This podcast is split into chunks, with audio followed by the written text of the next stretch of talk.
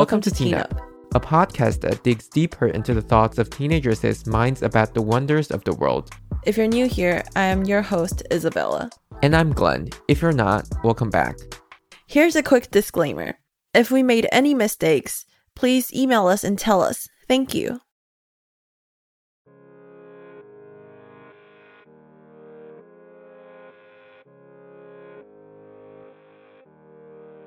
Top Gun Maverick is a sequel to the first Top Gun movie released in 1986.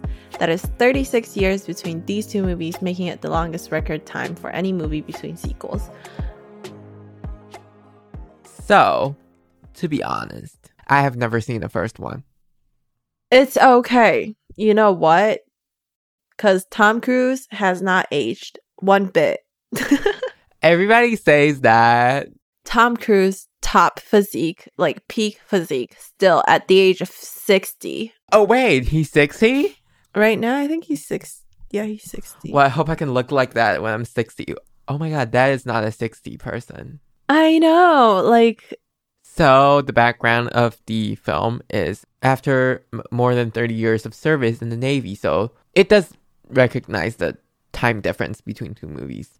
Um, Maverick, or Pete Mitchell, is being a test pilot, and then he was moved to a position to teach um, a bunch of students, a bunch of pilots, for a special mission. mhm. And in this movie, he needs to confront his past and his fear.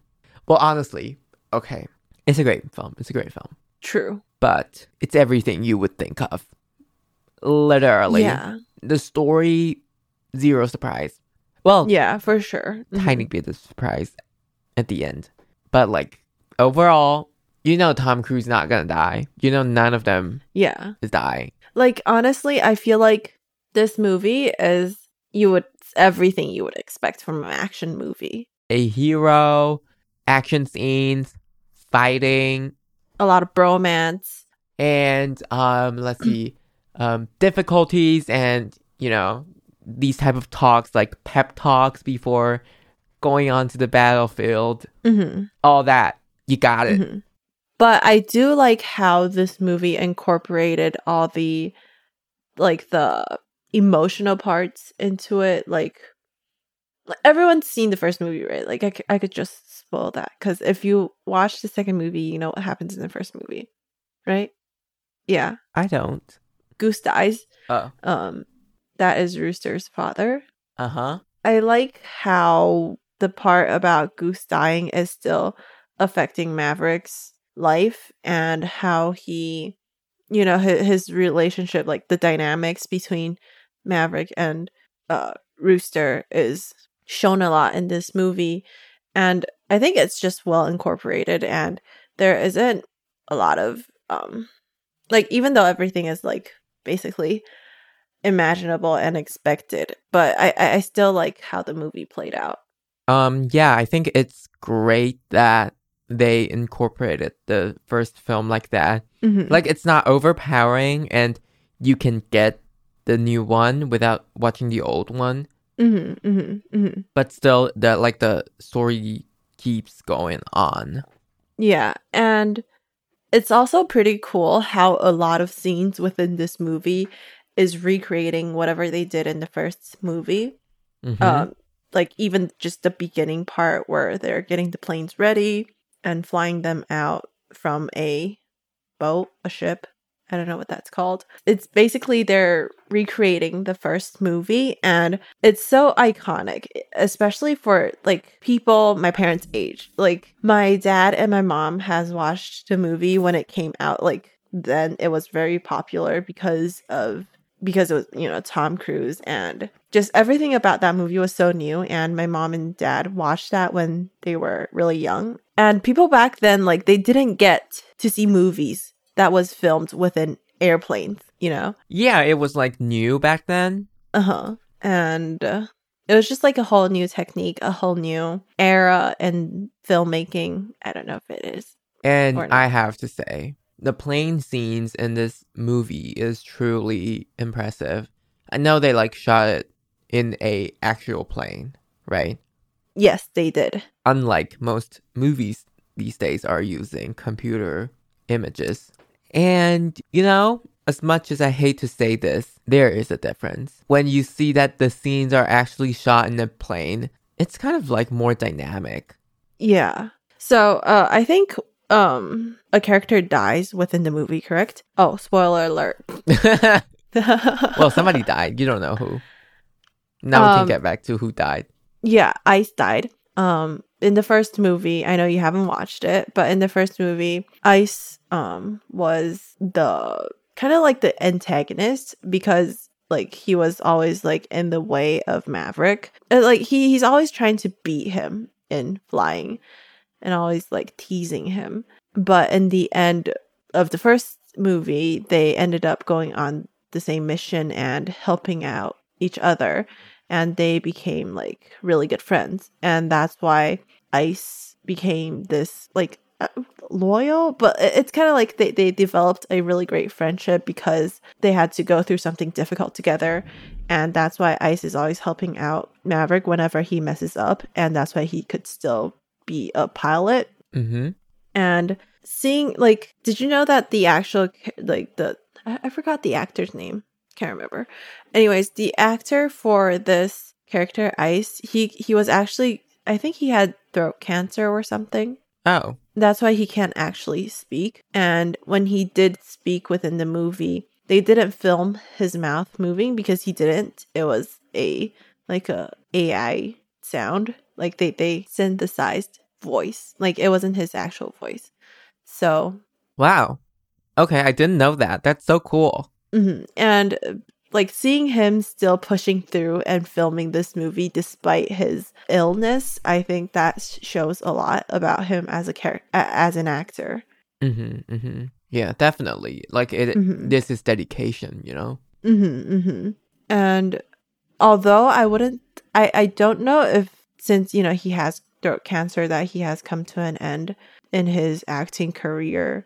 I think also this movie showing him dying and giving him like a proper military funeral could also like be a metaphor towards his ending acting Uh, career. mhm, mhm. and I think that is really touching. And he's also a great push factor for Maverick and figuring out his emotions and how he wants to deal with Rooster. Yeah, that is the main conflict of this film. hmm I I feel like this movie has a lot of great things, and it builds Mhm. up really well. You know, the I really like the the the scene where he's testing the plane. It's the start.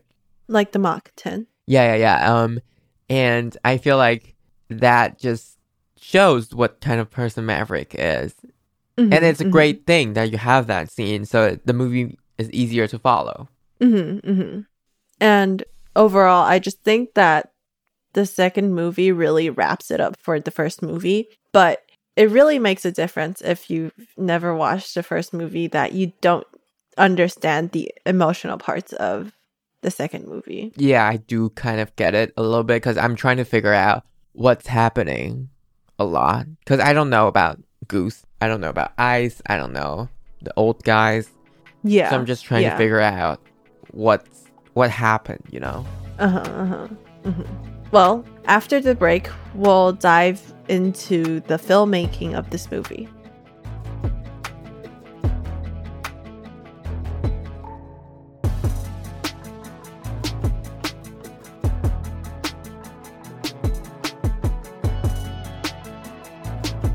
Welcome back, and now we're gonna talk about the filmmaking of this movie.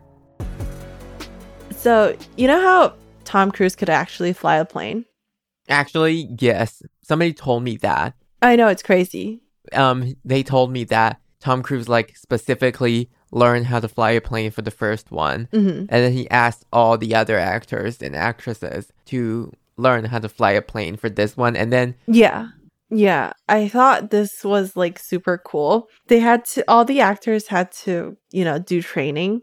And the part about, you know, how they like the G force, how if they reach G9 or G10, they would like pass out. Mhm. The actors did have to go through training for this G force thing because in a video I saw that was talking about this movie. They said that the normal humans can sustain up to G5, which is like, you know, when roller coasters go like up and then kind of like does a circle and comes back down. hmm Like that's about the force of G5 and normal humans can sustain that, but beyond that you have to like train for it and I think the dedication that these characters these actors actually did was incredible. Um and when they were filming this, they actually did film this within the planes. Like they had to I forgot what the other planes that they had to practice flying in, but they did two other plane like training and then they finally got into the F-18s. Like I know absolutely nothing about planes, but I could tell that F-18 is like a hard to pilot plane and they actually did have cameras within the plane. I think though they had like six cameras in the plane and since the directors couldn't be in the plane with the actors, the actors had to know how to direct themselves and act at the same time. Wow. Just absolutely amazing. And I feel like it has a lot to do with how camera gears has um improved Mhm. in the past few years. Okay, let me get into nerd mode for a little bit. sure. So before, if you want to have at least like an HD video, Mhm. th- uh, we're talking about digital, okay? We're talking about Yeah. digital. if if it's film camera, it's, if it's like film, then oh my god, the camera is gonna be huge. You cannot fit into the these tight spaces. Mhm. And then Canon, sorry, it's like like a little bit of like brand thing, but Canon came out with the first like digital camera that can shoot HD, which is 1080p, um, in a small format, which is like you know those cameras that I use, Mhm. um, DSLRs. Mhm. Um, those cameras are like small compared to cinema cameras, and these cameras can have like great images. Mhm. So they used this type of new camera that can shoot HD to shot Mad Max Fury Road. Do you know that film? There's a lot of car scenes in it, and they like wrecked like 12 of them. And the reason they can wreck it just like that is because it's cheap compared to cinema cameras, which is like millions of dollars. Mhm. Mhm. And now the camera technology is just even better. You don't need, like, it can just work itself. You don't need a person, you know, pulling focus or whatever. Yeah. Mhm. So I think that is a little bit of background that make this happen. Especially can see the image like inside the cockpit.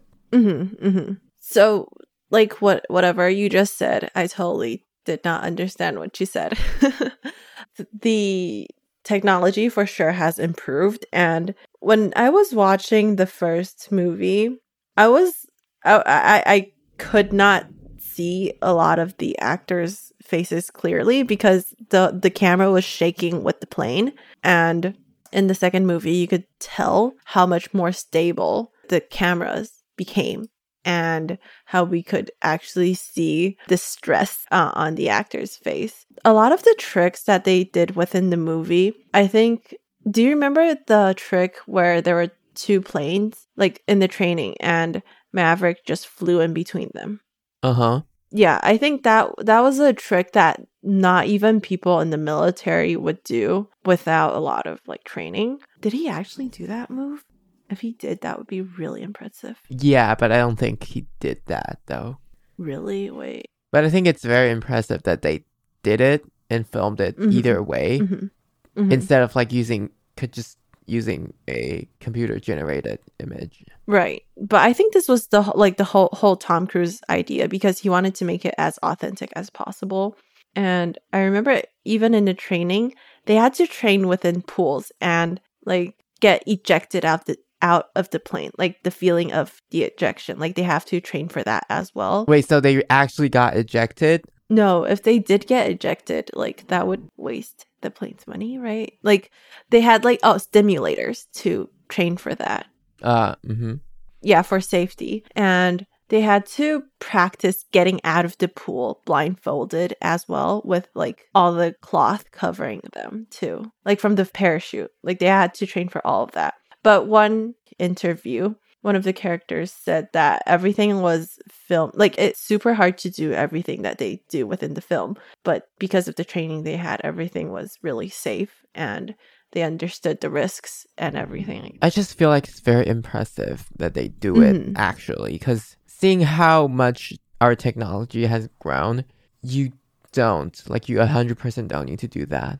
hmm hmm for sure. I think it's easily achieved for them to like generate the whole thing on computer with like hmm green screen maybe or stuff like Mhm. that. And just within the studio, right? hmm hmm Yeah. And I think that's what makes it like if you know this going into the theater, like I personally did not know about this. Like they did a lot of this, like actual flying themselves when I went into the movie. I felt super nervous when they had to do like the the climb up the mountain, even you know, everything that they did, the mission. And I didn't know that. But now not now that I know that, if I watched the movie second time, it would be even more nerve wracking. hmm hmm Definitely. Yeah. And yeah, I just it's very impressive. And it does okay, it does look more authentic. Mm-hmm. Mm-hmm. For sure. Cause it's true. I mean, the details you just you can't beat real. But like isn't necessary like a hundred percent? I don't think so. It's like Mission Impossible, right? Like they did the same thing with Mission Impossible. Yeah, Mission Impossible are also Uh-huh, like shot like with a real plane and stuff. Mm-hmm, mm-hmm. Oh, and I, I knew that there was like a, a, a shot in Mission Impossible where Tom Cruise is like hanging on an aircraft. Yeah. Like they yeah. actually shot that with Tom Cruise himself, like not a double. Yeah, not a stunt double. That is impressive. Mm-hmm. I do have like one tiny regret though, is that I didn't see it on like IMAX or 4DX or, you know, these special things. Because I went into the theater too late and I can't I can't get the ticket with like limited screening. Same. Same. It is such a shame. I know. It would have been more exciting. I, I Yeah. would think. Uh-huh. Like in the theaters, I watched a I watched a standard one as well because yeah, I couldn't get the tickets, but I was like clutching my hands type of nervous. Yeah, it's very nervous. Like every moment is very tight. I could only imagine what I would feel like in an IMAX theater. Or 4DX, you know, like when your chairs move with the plane. That would have been know. fun. I know. Overall, I think this movie just really adds up the action and the emotion together. Um, unlike a lot of action movies that isn't able to get people into tears. Um, so next week we are going to talk about a Taiwanese film called A One and a Two.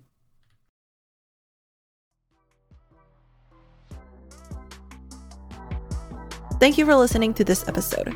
We will upload a new episode every Thursday. Remember to like, follow, and share our podcasts with your friends and family. You could also share your idea and thoughts with us on our Instagram at teenup.podcast. You could also find us on YouTube, and we will be thrilled if you could subscribe and leave us a comment. Thank, you and bye. bye.